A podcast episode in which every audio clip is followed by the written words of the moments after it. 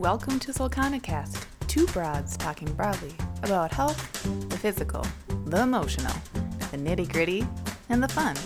Real thoughts on real health.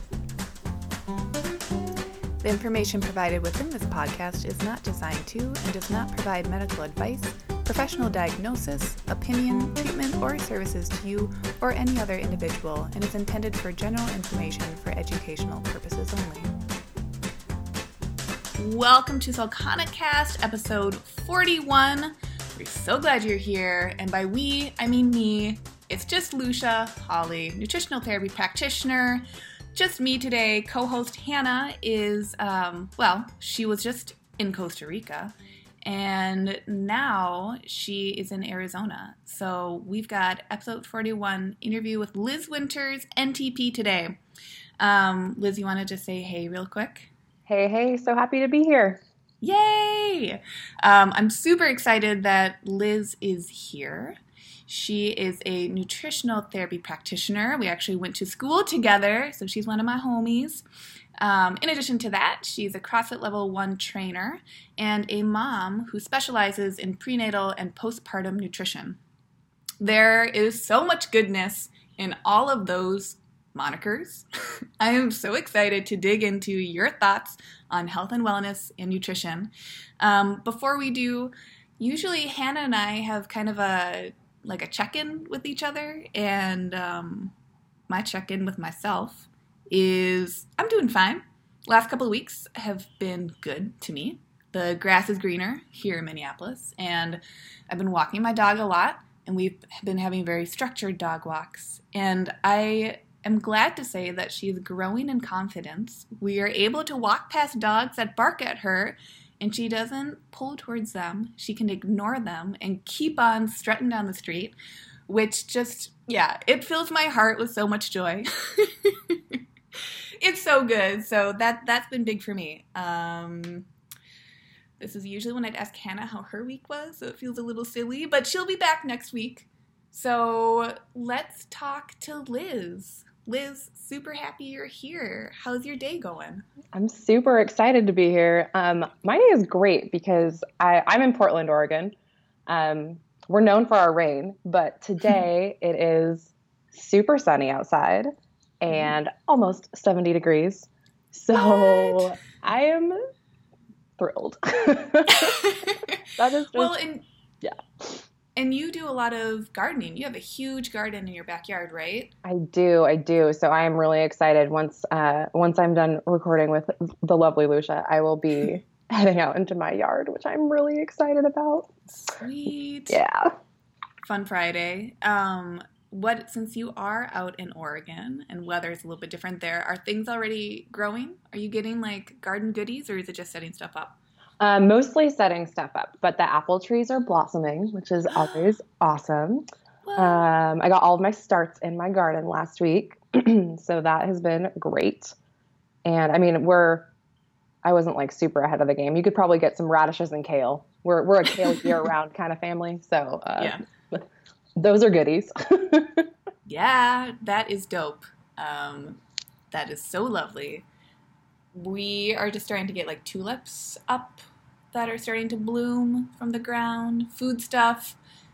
Uh, maybe some wild edibles. I but garden garden edibles not so much. I'm inspired though. I am hoping to start a little garden plot in my backyard. Yay. Yeah, girl, all this stuff.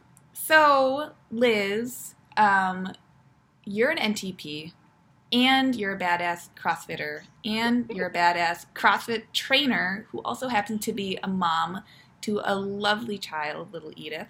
Yeah. Um, can you tell us a little bit about what inspired you to pursue this very health and wellness minded career choice?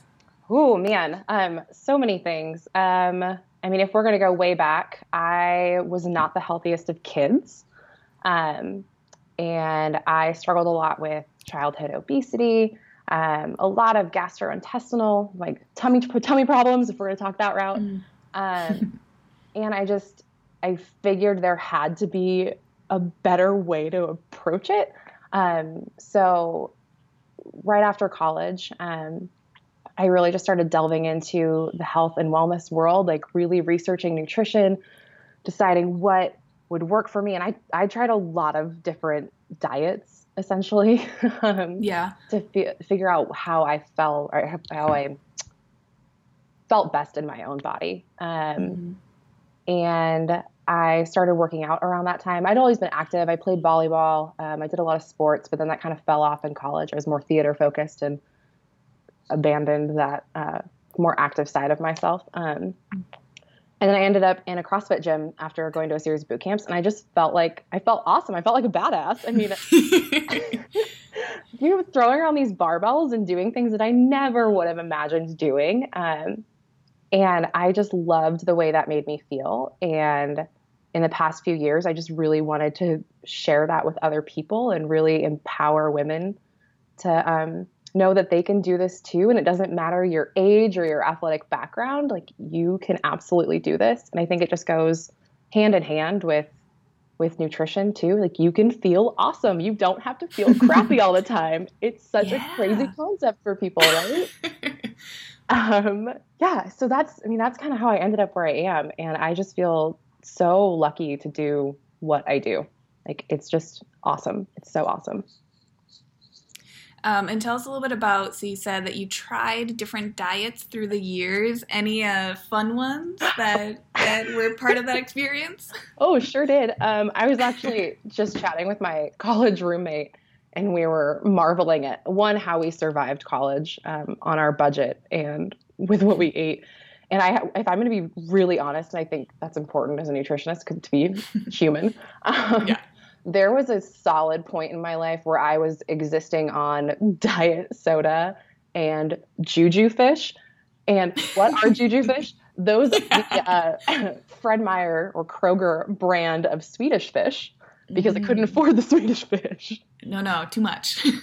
I mean, and then like random frozen meals. And so I was admittedly very small at that time. Not that that's the only thing that matters. Right. But I, yeah. also, in probably I would assume maybe that's not great of me to be assuming, but maybe back then that was a big part that did matter.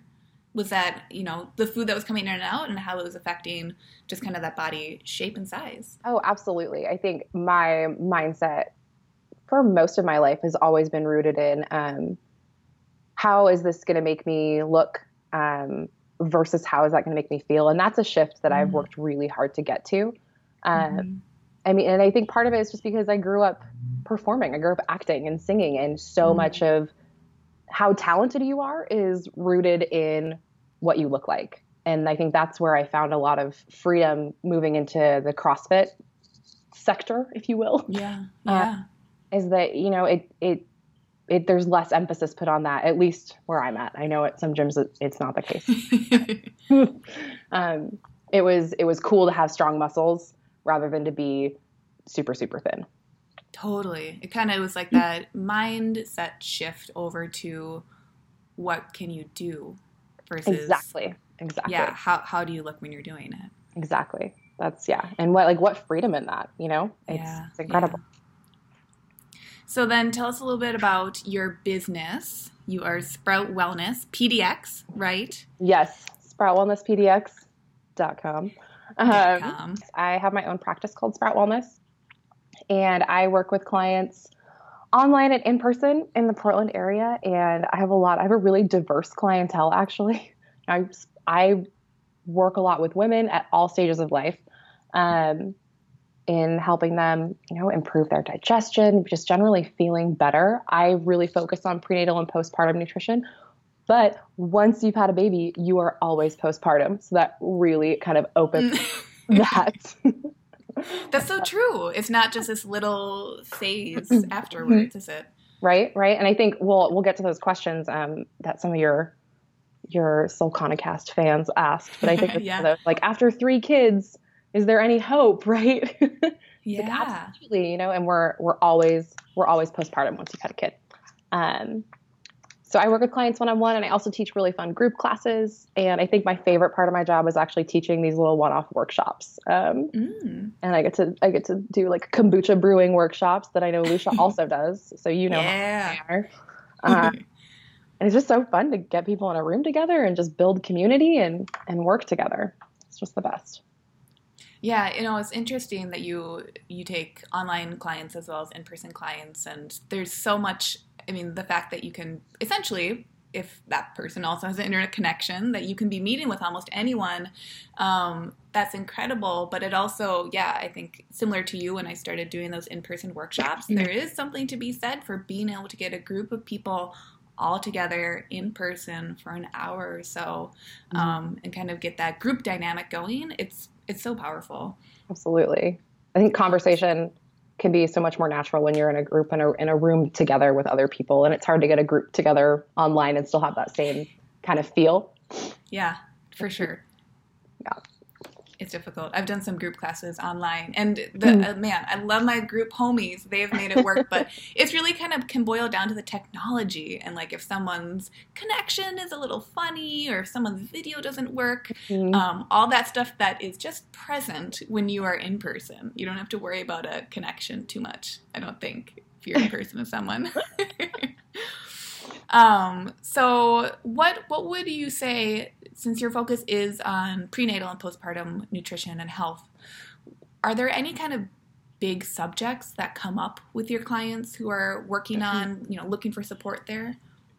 Um, man, I think that the things that we, well, a lot of different things come up. Um, mm-hmm. Especially with postpartum clients, it's there's so much emphasis, and this is really a society issue, on getting that body back or um, you know losing the baby fat and you know fitting into your old jeans and it's it's such a hard thing to struggle with we work on shifting that mindset rather than saying like okay you're going to get your body back mm-hmm. from uh, to more like let's get your body healthy again let's make your body stronger um, yeah. and really kind of working on that rest and repair and recovery aspect of it um, and that goes from training in the gym and that also goes to diet too, right? Mm-hmm. Like they're they're so ingrained. Um, so those are big things. I mean, I know for me personally, like I really, really struggle with that. And I think again, that's rooted in my um, struggles as a teenager. mm-hmm. kind of fo- focusing on what my body looks like rather than what, what my body can do. I really like how you phrased that earlier. Mm-hmm. Um, and again like celebrating like look at what your body just did. Your body is this big right? amazing thing. Right? There is no easy way to have a baby. Like yeah. natural childbirth epidural i don't care c-section no easy way to have a baby. Yeah. Um and so really really focusing on that i think is is huge. Yeah. And people always have lots of questions about like what should i be eating or shouldn't be eating during and after pregnancy. Um, I think the focus shifts like during pregnancy, you're like, oh, I'm building a human. And afterwards, mm. you're like, oh, I'm trying to feed this human and myself. yeah. and definitely. what those different things can look like. Yeah. Well, and I think it's so interesting too, kind of as someone who has not had a baby, is not in that uh, post, just not not there, not there, but love babies so much. Um, but as a woman, so as, as, someone who could have that hmm. potential, who has a body that could um, hold and make a baby, um, I think when I see the phrasing around that world of like get your body back, like get back to your pre baby shape, I think it sets up this mind, um, it sets up this expectation that you didn't just go through a life changing process. It's, and to me, that's just mind boggling that society is really pushing down on people to say, hey, you can get that back. Mm-hmm. You can erase what you just did or what just happened for nine months. And I'm sure there are just so many layers to that. Oh, absolutely. And it's so different for everyone. Yeah. I mean, it, can we like just celebrate that for a second? Like, we don't need to erase it. Like, oh my God, you did this. You had sex. I hope you're married. hope you were married. Hope you had that child with you know like in your perfect little family. But i mean let's Jeez. like let's celebrate this. And i mean i think i had to say it over and over and over again for myself is that you know like i don't want that pre-baby body back. Mm. you know like i did awesome shit with this body right here. Like let's celebrate that. Do i want my pre edith bearing uh strength back Yes. yes, please. Yeah. Um, do I want to not pee while doing double unders? Absolutely. Um, life goals. yeah. So I think, yeah, I, I agree. There's something to be said for that process. Definitely. Um, man, I just feel like with society, I mean, this is something Hannah and I talk about so much. We're just like, man, come on, society. Like, God, why are you doing this to us? Why are you doing this to people who identify as female or who have a body that fits into this box in one way or the other? It's not cool. Yeah. So I'm so glad that you are there advocating for people who have gone through that process or looking to get mm-hmm. into that process because also prenatal health i mean that's a huge part of this whole process too absolutely i mean i ideally in like a perfect world this doesn't happen for everyone but i mean like, pregnancy puts a huge toll on your body um, and you're not really like eating for two and that like that nutrition shift doesn't start when you get pregnant it starts when you are trying or like considering trying. Um, and I mean, just making sure you're eating really, really well and moving lots. I mean, that can really impact how your pregnancy goes. It's not the only thing that impacts that, right? I mean, there's genetics, life, things being thrown at you on the daily. Yeah. Um, but yeah, I mean, that starts, you know, preconception. Mm-hmm. What were some of the because obviously you were interested already in nutrition um, before you started trying to have a baby. What were some of the big nutritional components that you tried to incorporate that you felt like really support your journey with that prenatal health? Ooh, um, definitely improving my digestion. Mm. My, my, big thing. definitely, definitely. Um, and that was so important because, I mean, we can delve into the sciencey bit of it, right? Like, your digestion. That's where you're getting all of your nutrients. And those nutrients are going to eventually make a baby. Like breaking it down, real simple there. right, right. so it made a lot of sense for me. Um, so I really wanted to make sure that that was dialed in as much as possible. Um, and that I was feeling really good. And the same thing, you know, with my energy levels or, or you know, blood sugar, um, making sure that they weren't up and down and all over the place, um, that I felt really really, really well prepared for that. Mm-hmm. Um, so I started, you know, shifting my diet, like really, really, like I hate the word cleaning it up, but I mean, you, you have a different phrase for that, maybe. Uh, uh, t- uh, taking out the foods that you know don't feel so great. Right. Yeah. That. then nice and loosey goosey. right. Um, yeah. Really, I put the emphasis on one, like making sure that I was feeling good, but also that I was supporting my body um, by you know eating nourishing foods. Yeah. Um, and you know, I did this one switch. I I drink a lot of coffee, or I used to drink a lot of coffee. Mm-hmm. Um, and before I got pregnant, you know, we're not supposed to have a lot of caffeine while you're pregnant. Um, so I made my husband, my lovely, lovely husband, um, swap out for decaf without telling me. So he just started filling the coffee grinder with decaf beans. That's so I so could smart. like ease my way off of it. Mm-hmm. it's great. It was great. Yeah, did it go well? Actually, it went really well. I didn't really notice. I would still have my cup of coffee in the morning. I'm very routine oriented. Like, get up, mm. have my big glass of water, and then I have my big co- my big glass of coffee, and I'm ready to take the day, even if it's decaf. Yeah, it's fine. yeah, there is. Oh my gosh, that is something that a lot of people come into like my group classes or my one-on-one consults, and they're like you can change whatever you want, but don't take away my coffee. Right. And at this point, as soon as we get to that section on the, my questionnaire, if I notice that someone is a coffee drinker and they're drinking maybe more than two cups of coffee, so it's kind of part of their routine, I now I just disclaim. I'm like, listen, I'm not going to take away your coffee. Don't worry. this is not that first step. Maybe it won't ever be a step. So, and I'm also I'm a coffee fan as well. I'm drinking a little bit of coffee right now. Um, so is Liz.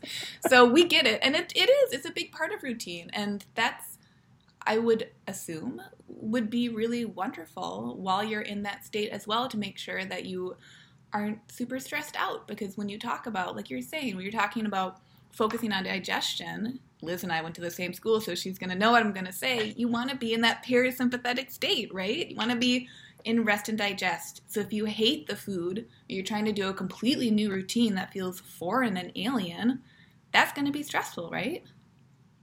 Absolutely. Yeah. We don't want that. None of that. Stress pregnancy, bad idea. yeah. Uh. uh Um. Were there foods that you tended to crave during pregnancy? Yeah. Oh man. Um. I I didn't have a ton of. Um. Oh no, I guess that's true. Let me think about this. Yes, I did. I craved very bizarre combinations of food. Mm. um, so I was really into kimchi while I was pregnant, which I mean I still am. I liked kimchi before. Um, yeah.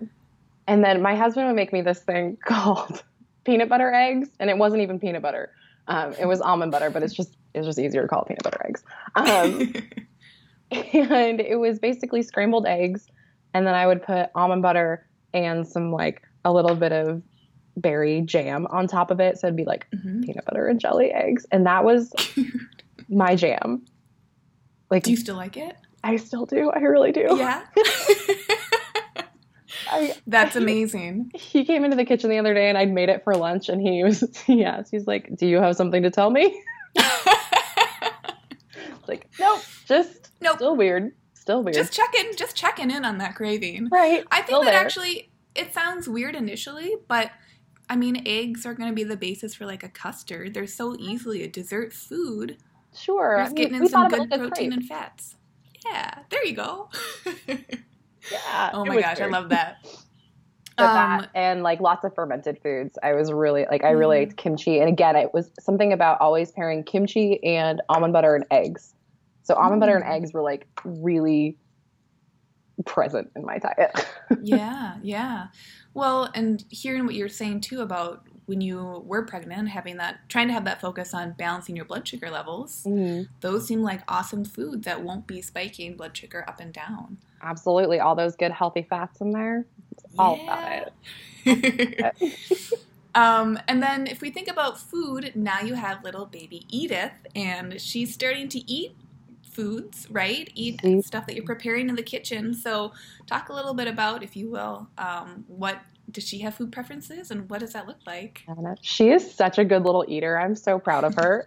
um, yes, we uh, started introducing foods around five months for her. So she's been eating for, oh man, four months now. She's nine months old. Um, wow. And we started off with egg yolk and liver, actually. Those were her first foods. Wow. And she was really into it. Um, and the reason we started off with those uh, it's because they have very similar nutrient profiles to breast milk, right? So it'd be something mm. that's really easy for her to digest and also give her a good source of, um, you know, good vitamins, minerals, healthy fats. Yeah. Uh, so that was really fun. And so now we're, we've branched out. She's eaten most proteins. The girl loves lamb, which is really funny because Shane and I are like, eh, it's fine. Um, but she loves it. And so she's eating lots of meat and mm. she really likes sweet potato and butternut squash, some of those complex carbs. We haven't gone into mm-hmm. the like leafy green area yet. Mm. Um, and she loves bone broth. Oh my gosh, that's how I know she's yeah. my daughter. I mean, besides the whole, you know, carrying her thing. Yeah. She loves bone broth. Um, so we feed her lots and lots of bone broth because so a lot, a lot of yeah, and very kind of savory foods too. Mm-hmm. We mix it up with some banana occasionally. Bananas are really easy for uh, babies to break down because they they have enzymes naturally occurring in them. Mm-hmm. Um, same with avocado, and so like those, if you think of those like tropical fruits that are like breaking down on your shelf, like you know you have to wait for that sure. avocado to get ripe. Get there quick! Oh, you missed it. oh no. um, and same with bananas. You know they get riper as mm-hmm. they go on. So little baby digestive systems, they don't have the same um, enzymes, digestive enzymes that we do as adults. You know, you develop those later. So, um, big carbohydrate foods like grains and rice and things that we are more common to start kids with, they can't actually break down very well. Um, mm. So that's why when we're we introduced any kind of like carbohydrate rich food, um, like sweet potato or squash or banana or things like that, we made sure to introduce it with either fermented version. We did fermented sweet potatoes. Oh wow. Fun, right? Yeah. Did she like those? She actually really did. She loved That's it. cool. Oh. And um, and then bananas, like I said, because they have their own enzymes, so it helps her break them Mhm. down. hmm And what is the for well for anyone who's curious? Can you talk a little bit about what more conventional um, ideology around first foods for babies looks like? Sure. Um, so most often, first food recommendations are rice cereal. That's what we found. Mm-hmm. Um, that's the big one. And then, of course, you know, you'll see things that that cross both um, trains of thought um, or streams of thought, thoughts, schools of thought. There we go. um, like avocado is really common. It's a great source of healthy fats. Um, banana again. People introduce peas a lot, which I, you know, eh, sure, nah, we haven't done it, but Sure. go for it.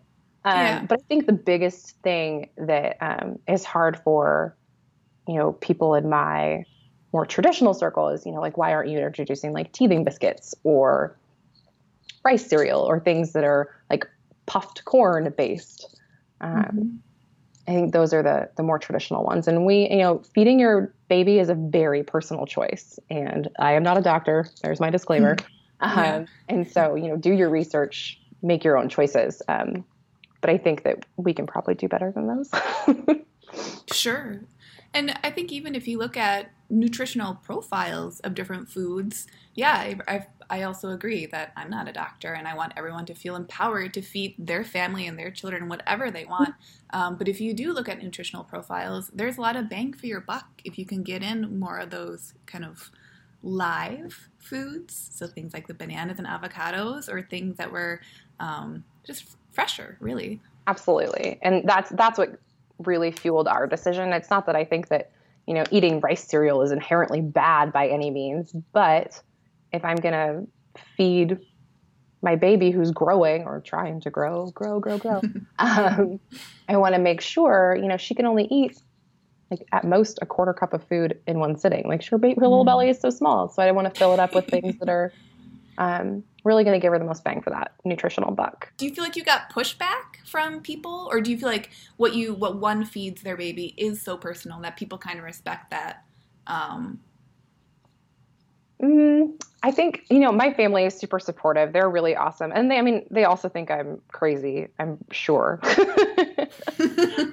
um, welcome to being a nutritional therapy practitioner right, right. Like, what aren't you eating now?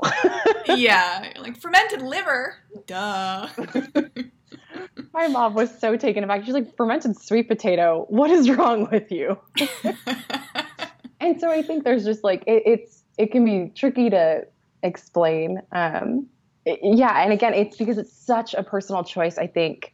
I I mean, like personal choices are are all through pregnancy and feeding your child. You know, formula or not, breastfeeding or not. You know, there's so many factors tied up in that that it can be kind of tricky to navigate. Um, and also not come across as snotty, like, oh, look, my child's eating liver. I'm so awesome. No. yeah Yeah. do you so feel like there's a certain element of like competition Oh, competition. What do you?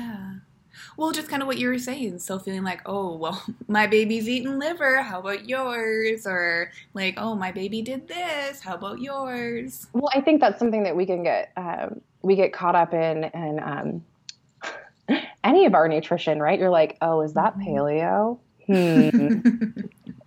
you know, um, I think there's lots of things that can that can impact that. Um, Mm. I think people like dietary choices are so personal. People can get put off and feel like you're judging them. Um, right. you know, so often I think, and this really, this happens in my family actually. Like, um, I'll get asked, uh, "Oh, don't don't judge this," or you know, um, "Don't I don't want you to see that I'm eating this," or or things like that. And I was like, "I'm I'm not here to pass judgment by any means." Um, and so I think that can that can translates to baby diet too, Mhm. maybe. Totally. Yeah. Um, and it sounds like you also have a pretty awesome community of people who are supporting you and being a trainer and working out um, at your CrossFit Intrepid, right? Intrepid Uh, Athletics. Intrepid Athletics, yeah. Yes. If you're Um, ever in out in Portland, Portland. come check us out.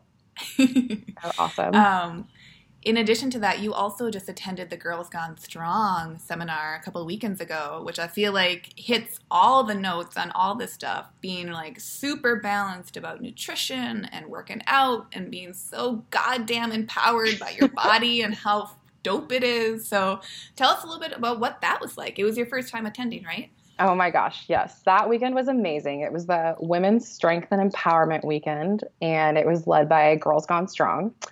Um, and oh my gosh, I'm just like still on a little high from it. It was so awesome. There was not a man in sight. Nice. Great. no boys allowed.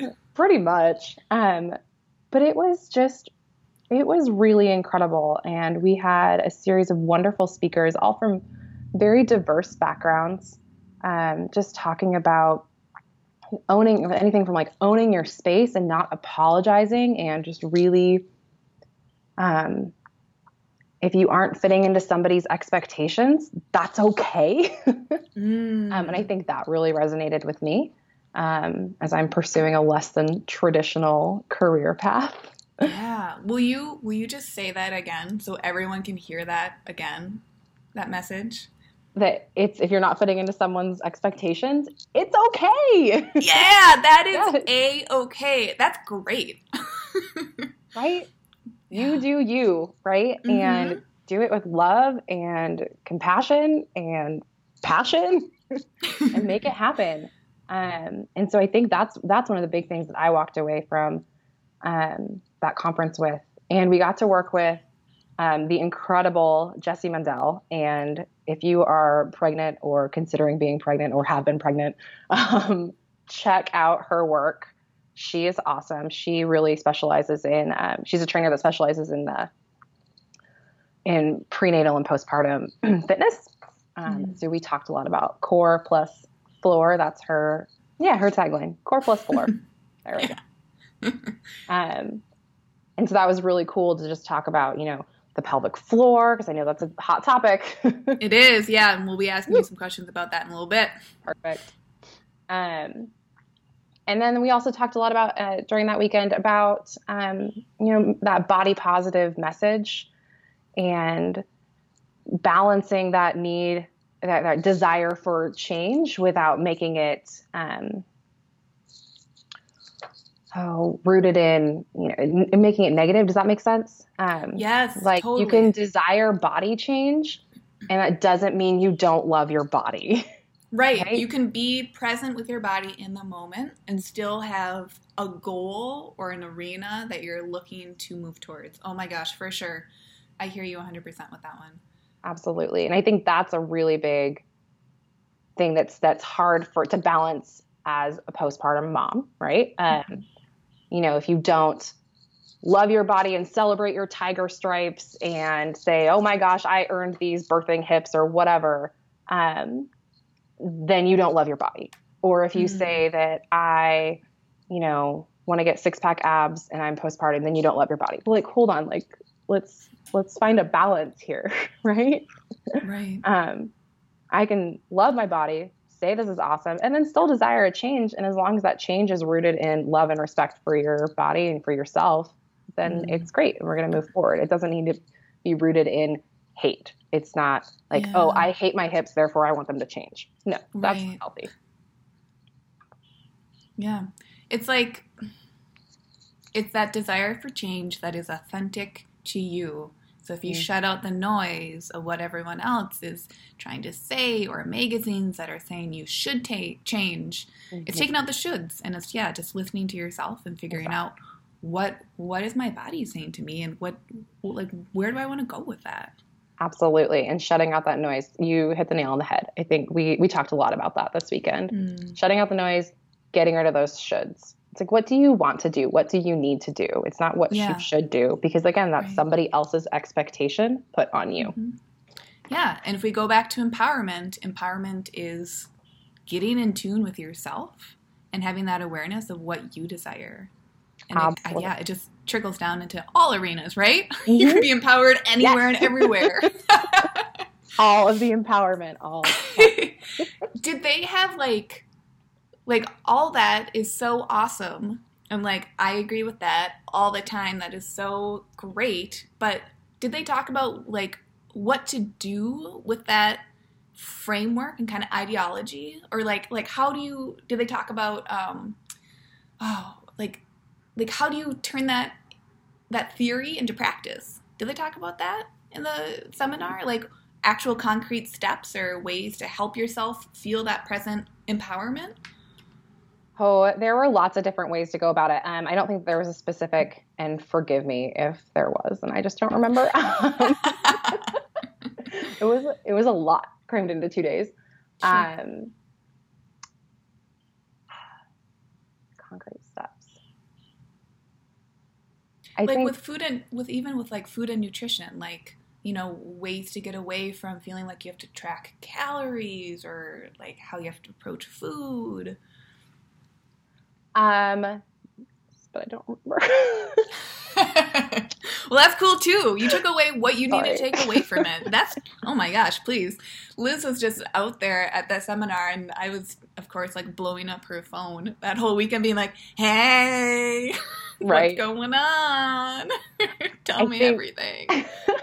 The biggest, I think, the biggest takeaway is that, um, and Lucia gets this because we we mm-hmm. again went to the same school, is that everyone is unique yeah. And so, um, in terms of like calorie counting or not calorie counting, and don't get me started on that because they blew my mind on that that weekend. Um, you know, what that approach to fitness looks like, how we move in our bodies, what you need. It's all dependent on the person and the environment that they're in. Um, and we as trainers and as nutritionists really need to do our best to make sure that it's inclusive and finding like that intersectionality of fitness, like who gets to be fit um, and what that looks like for everyone rather than just promoting or idealizing this one example of what fitness can look like. And, you know, in our culture, if you Google fit women, it's predominantly white females in black sports bras, surprisingly. That's the Always. trend. Always black sports bras. Always. Who have access to fancy gym equipment and or pink dumbbells. You know, I I don't have either of those. Um, yeah. I also do not look like any of those fit women, but I would no. venture to say that I am a fit woman. So mm-hmm. it's just really interesting. Yeah. And that it's interesting and it's it's both it's like a double-edged sword when you talk about the fact that our health is individual. It makes so much sense and then as soon as you say that, it's both freeing and I would say overwhelming for a lot of people too where all of a sudden you're like, oh man, so I can't just do this diet that I found on Google. Right? Like that's not going to work for me or like, oh man, I if I just like it's it's almost like you're thrown into the abyss and then you mm-hmm. have to do your own research and you have to I think kind of be present with your body, which is again not what society wants us to do. Absolutely. And I mean that translates to that prenatal and postpartum journey. It's going to look different for everyone. I mm-hmm. mean, I was really fortunate to have a fairly uncomplicated pregnancy, a fairly uncomplicated birth. The eight weeks after Edith was born were absolute hell, but somebody mm. else might have had an opposite experience. And it just, right. It really, really depends on the person and mm. what is happening. Should we talk about some questions? Because yeah. Liz, when I fielded our listeners to get some questions for you about prenatal and postpartum nutrition and just health and wellness in general. They like blew up. I think that is the most comments we've gotten on a Facebook post to date. They blew us up with really awesome questions, really um, uh, thoughtful, and a whole range of different subjects that they were curious about. So let's dive into them. We have a couple that we're going to talk about. So here is the first question. It's from Alyssa H. So her question, it's there are a couple couple questions kind of put into one, um, but here's what she asked: Do I really need to eat 100 grams of protein a day? Can't I just eat like a normal healthy diet? Also, what's up with coffee? And what's up with alcohol? what so is up with coffee? That? What yeah. is up with all those things? Oh man. Okay. Well, thanks for your question, Alyssa. Um, so many things to go into this. Um, the 100 grams of protein, again, it really, really depends on the person, right? Mm. Um, 100 grams of protein might suffice for you. It might not suffice for me because um, I am a very tall person. I'm a large person. I like to eat a lot of food and I eat a lot of food. Um, so again, it really, really depends. Um, can't you just eat a normal, healthy diet? Yeah, I mean, yes, you can, as long as we're defining what a normal, healthy diet looks like. Again, mm. it will depend on the person. Again, I am not a doctor. Um, but I think really just avoiding those highly processed foods and refined sugars, those are the big, big things to avoid um, when you're trying to conceive during pregnancy, really in general. I, I don't mm-hmm. advocate, like, oh, you're not breastfeeding anymore. Go ahead and eat the Lay's potato chips. Um, now you can eat all the Easter right. candy. You're good to go.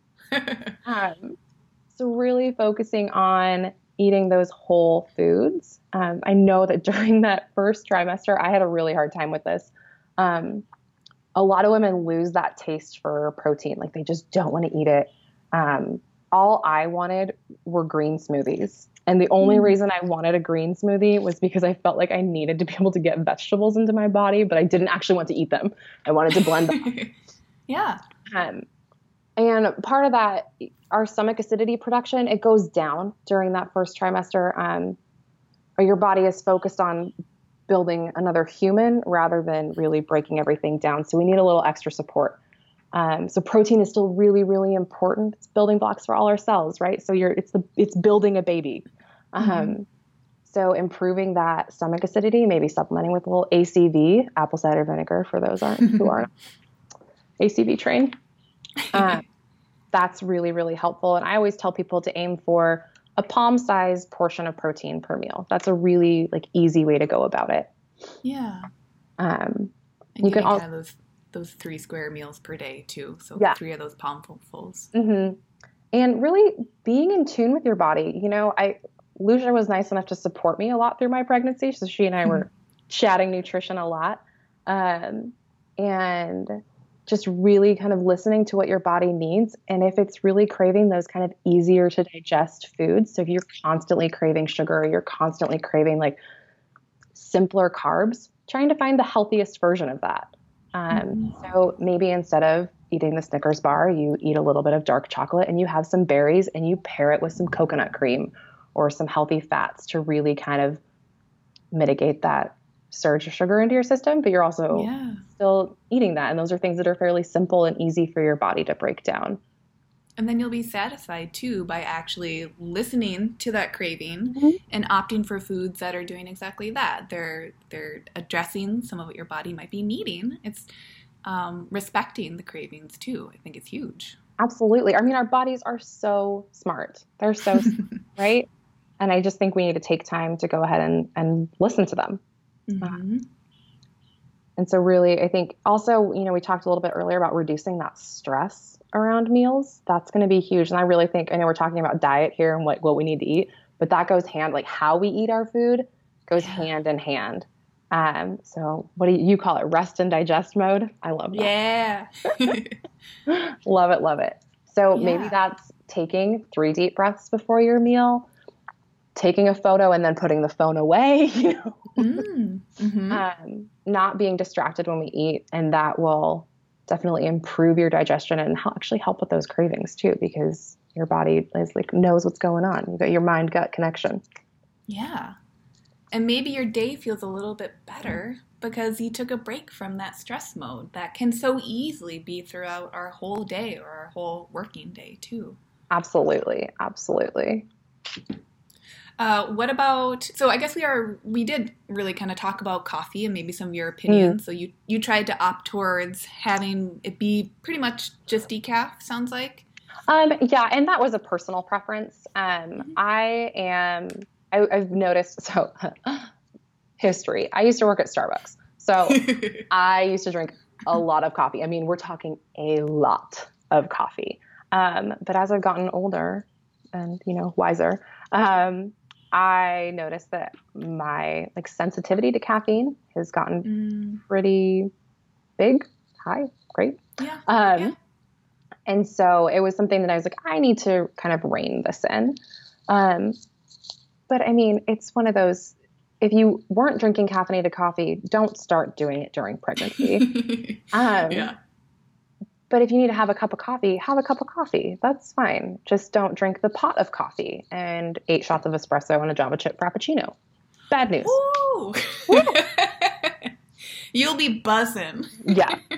Don't You'll turn you'll turn from a human into a bumblebee. right?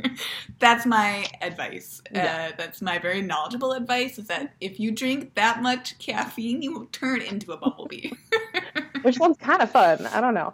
Um, I mean, I definitely had caffeine while I was while I was pregnant. I usually got that from kombucha. Um, Mm. and then sometimes I had a little cold brew coffee Mhm. and I would accidentally, I mean, accidentally or intentionally drink the whole thing. And it, cold brew is a little more intense. Yeah. and yes, I would definitely feel like a bumblebee. Um, but you weren't drinking a unicorn latte. Am I hearing that? I was not drinking a unicorn frappuccino with its 59 grams of sugar. Can we talk about Mhm. that for a second? Is that what- Yeah, yeah. Hold up, 15 world. Teaspoons. It's three Woo. Snickers bars.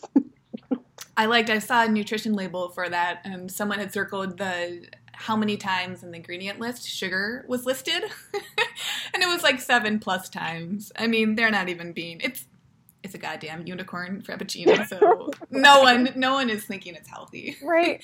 By the colors alone, no one is thinking it's healthy. right? Yeah. Right? Right. Right. Ah. um, what about alcohol during pregnancy? Any thoughts on that? Touchy subject. Um, Yeah. so there are lots of different schools of thought on this one. I I definitely had a glass of wine every now and again during pregnancy. Hell, I had a beer during pregnancy. Shocking, I know, scandalous. alert, alert, CPS. Um, Yeah. Again, I think it's about moderation. I wouldn't advocate to have a glass of wine every night. I wouldn't advocate to have three beers out at the bar. Um, but I think you can look at it as part of a part of a stress relief. You know, I mean, alcohol isn't really doing our bodies any favors. Period. Um, but it can be a social aspect. It can be a a good like stress relief, a relaxer, just like a huh. And I think if you're really smart about it, um, you can you can do that. Again, I do not advocate, and I really don't recommend consuming alcohol while you're pregnant. But I mean, there is Mhm. definitely a point. Like I would have a glass. I had a glass of wine maybe once a week or every now and again. Um, maybe probably not that often. Um, while I was pregnant, and it was I was it was fine. Totally. Again, I think it's just I think it's moderation. Um, It's that and awareness for- again, right? exactly, being exactly. present. And how you process alcohol, like a glass of wine for me, like I'm I'm five eleven and a strong build. Like one glass of wine is not going to do anything to me. Right. Um, but if you're more petite or have a higher sensitivity to alcohol, or hey, if you didn't drink before pregnancy, please don't start now. Are you sensing a Sim- theme? right. Similar to caffeine too. If you're Mm-hmm. someone that you feel like more than one cup of coffee gives you the jitters and you're an anxious wreck and you're having a panic attack in the corner, Yeah. that's okay. Your body is likely processing it in a different way than that other person who can have two to three cups and feel like jazzed for the day. Absolutely. Okay, this is uh, good stuff. This is Bio individuality. It is. It and it makes it makes you think. Once mm-hmm. once people get that we're all different, it gives you that ability to recognize, okay, I have to make choices for myself because what will work for me is going to maybe it's similar to someone else, but it's going to be different. It's going to have all those intricacies that are just phenomenal because we're all unique snowflakes. Right. Um, let's move to our next question. I think we had a really nice discussion on some of the different foodstuffs. Alyssa, I hope that is helpful. Um, so, next question is from Elena H. She says, I'm so freaked out by stats that claim childbirth causes huge pelvic floor damage. How do you know if your pelvic floor is in good enough shape to withstand birth without significant physical trauma? Whew, pelvic floor. Um, I mean, your pelvic floor is going to change and it's going to move around and things are going to shift. I mean, you're growing a child, your organs are going to move. things are going to happen. Um, how do you know you're strong enough? That, I mean, if you're consistently having low back pain, um, if you're having, you know, a little bit of incontinence that happens from time to time, those can all be signs of a weak or weaker pelvic floor. Um, mm-hmm. But there are some simple exercises that you can do to strengthen that. Um, and these are things that I would recommend. I mean, we do them all the time in at the gym anyway, but I recommend to anybody who's trying to, um, who is pregnant or is trying to conceive, just things that you can really, really do to strengthen those muscles. Um, again, Jessie Mundell, um, she really focuses on this, uh, and she gave a really nice kind of like succinct definition of like what is happening with her. Your core plus floor is, is her mm. uh, mantra. That's the word. Um, so she describes your core as being from uh, your diaphragm um, all the way down, and then your floor um, being your pelvic floor, and that's holding all of your kind of squishy bits, is what she calls them, together mm-hmm. and in mm-hmm. place. Um, and, and tell people, tell people for anyone who doesn't know, tell people where your diaphragm is.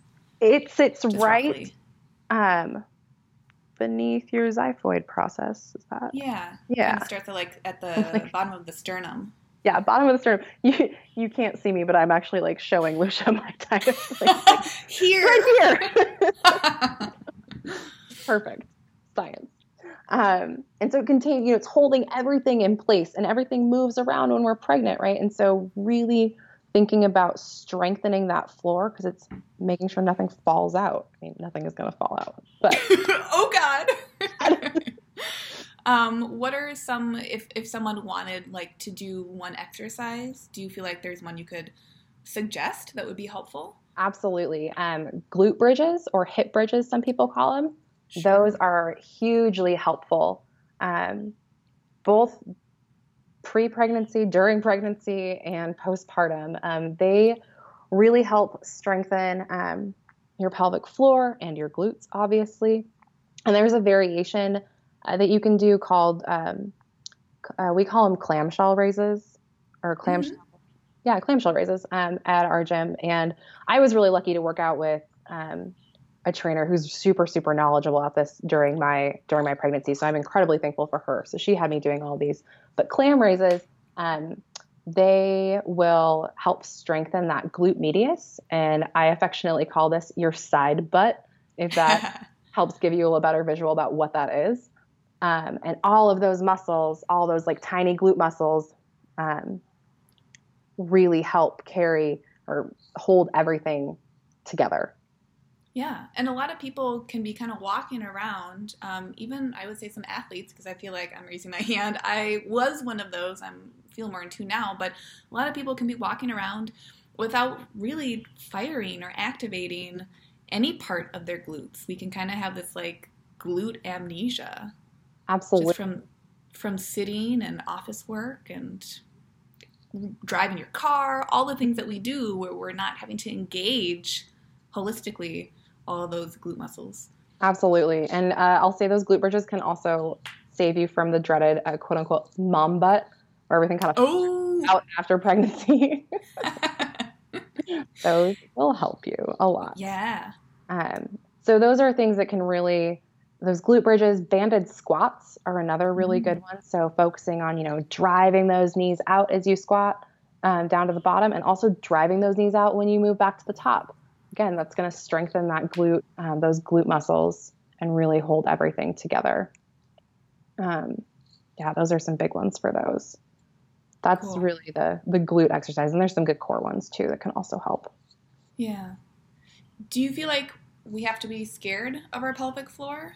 or no, I don't think so at all. I think don't don't be scared to have a baby if you have a weak pelvic floor.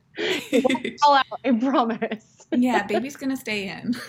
stay in. Um, but I mean, if you're noticing that maybe it's weaker than what is ideal for your body, um, then it's something that you can focus on again during pregnancy or when you're trying to conceive, and definitely postpartum. Mm-hmm. Um, I don't think it should be a reason for you to fear having a child. Please don't be scared. Sure. yeah. Like you were saying before, our bodies are smart. They're mm-hmm. always responding to any stimuli that we expose them to. So, just the fact that um, this person is thinking about their pelvic floor, that's huge. Yeah, that's amazing. You, I, you, you, you know what the pelvic floor is. right. And I honestly, I probably really wouldn't have thought of it before I was pregnant. I mean, really, I was like, pelvic floor, that's a word I've heard before, you know, like. right. okay. Yeah. It's something you have to be careful about. Um, but yeah, and I think another like big takeaway here is that, um, like I said earlier, once you've had a child, you are always postpartum. Mm. And so even if you had a baby 15 years ago, you are still postpartum, and these are mm. still exercises that can help. Um, and it's not something you are not doomed to a life of incontinence and no bouncy houses, right? I mean, yeah. it's these are things that you can improve because um, our bodies again are smart and strong and capable. It just might take a little work, and that's okay. That's okay. Um, and if if anyone is looking for, I'll link to the different moves and Jessie um, Mundell that Liz has been talking about in the show notes. But Hannah and I had an episode called P and P. I don't remember the episode mm-hmm. number, but Hannah definitely um, even though she is not postpartum, she offered some different ideas for ways to think about being able to move in the gym. So things like um, jump roping and double unders or box jumps, kind of what's going on physically.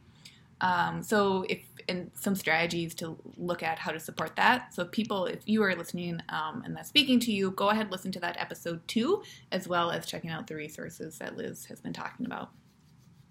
Um, anything else on the pelvic floor, or should we move to the next question? Um, I think we can move to the next question. Yeah. Okay. Cool.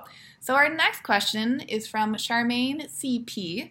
She says, I feel like I should have more questions, but I'm so much more relaxed the second time around. And Yay. congrats, Charmaine. Super exciting. Um, so I'm much more relaxed the second time around, but also much more active. I feel like we treat pregnant women like we're so fragile. What is reality and what isn't? Also, on a side note, I'm loving this. And Charmaine links to uh, Serena Williams' post about how she's 20 weeks pregnant. And that means that she was pregnant when she won. She was like nine weeks pregnant. So she's a badass. Basically. Not that that, none that we didn't already know that she was a badass. Right. Um, Charmaine, thank you for your question. And oh my gosh, so much this. Like, yes, I'm doing little praise hands. Um, yes, we do treat pregnant women like they're fragile, and it drives me absolutely crazy. Um, I one of my big things that I would tell people during my own pregnancy is like, I am pregnant. I'm not broken. Um, and uh, yes, so many things. So, what is reality? Again, that's going to look different for everyone. Um, if you're super active before you're pregnant, you can maintain that super active lifestyle with a couple modifications during pregnancy. I think one of the big things is that making sure you're working with a trainer who understands what's going on with your body. Mm. Um, if you work out at home, that's fine too. Good resources. Mom's Gone Strong Again, that's that Girls Gone Strong uh, program that I got to hear a lot about this weekend. Um, or checking out BirthFit is another great resource. Um, but I think that you know we need to celebrate that strength and even if you haven't been active before you're pregnant, if you decide like I really need to start moving, um, if that's what feels good, definitely do it. Absolutely. I wouldn't recommend you know diving into the CrossFit Open or trying to go do a competition. um, but absolutely get moving. You need to. It'll feel so much better. It'll make set up your pregnancy for more success. Um, I think one of the other questions was, you know, I, I can't lift more than 35 pounds. I'm going to call bullshit on that one. Yay! absolutely, Good. absolutely not. Again, it's going to depend on the person, but I think I loved being pregnant. And I think part of it was because I felt empowered um, enough to keep doing what I loved doing. And I don't think I've ever felt stronger or more in tune with myself than when I was pregnant and also CrossFitting. Mm-hmm. Um, wow. And that I owe a lot to my coach, um, or my coaches, I should say. They were both very, very in tune with what was going on with my body and really taught me to listen to myself. Mm-hmm. Um, but I mean, I, I was in the gym the day before I had the baby at 41 weeks. Wow. Wow. And I PR'd my farmer's carry. So that was a huge thing here. So I think that, you know, again, working with a good trainer, knowing what's going on with your body, um, really being in tune there is huge. But mm-hmm. check it out. I mean, people, our women are so, so strong, right? You can do so yeah. many things and you can do almost all of the movements that you were doing before pregnancy. Um, again, with a couple modifications. Make sense? Yeah, it definitely does. Um, and anything that you're saying, especially for people who um, become pregnant and then for whatever reason they're like, oh man, this is my time to start being active. Even if you take out that whole pregnancy factor, if someone were saying, okay, I gotta get fit now, I gotta be super active, mm-hmm. still, I feel like the advice would probably be, okay, don't go crazy. Like, yeah. work your way into it. You know, anyone who has never lifted a weight before, if you try to do like a dumbbell snatch with a 35 pound dumbbell and you've never done that, you don't know what the hell a snatch is and you don't know where you are, you're probably in a CrossFit gym. By the way, that's probably not appropriate for you. And whether you are pregnant with a child or children or not, you need to work up to that. And you will be able to work up to that. I think that's the key factor.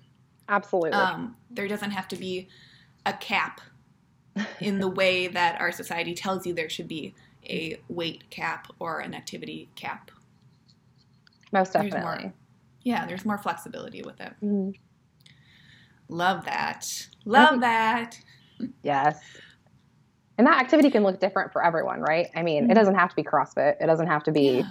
whatever. I mean, I was cycling, it can be yoga, you know, what whatever feels good to keep your body moving, right? Because mm-hmm. it's going to make your birth so much easier too. Yeah. Hopefully. We're we're we're active creatures as yes. humans. Our bodies respond well to most activity. Yes. Cool. Okay. Um, again, such good questions. I like feel like I want to like pull up all the other questions, be like, Liz, what do you think about this? What do you think about that? Um, but we'll leave it. We'll leave it at that. Maybe someday soon, Liz will have to come back on, and we can yeah. ask her all the other questions that we have and more.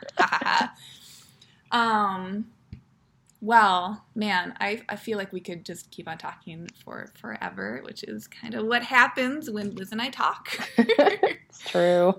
but any any other like closing ideas or comments kind of going off of this theme of feeling empowered in your body as it's going through this totally huge and amazing change?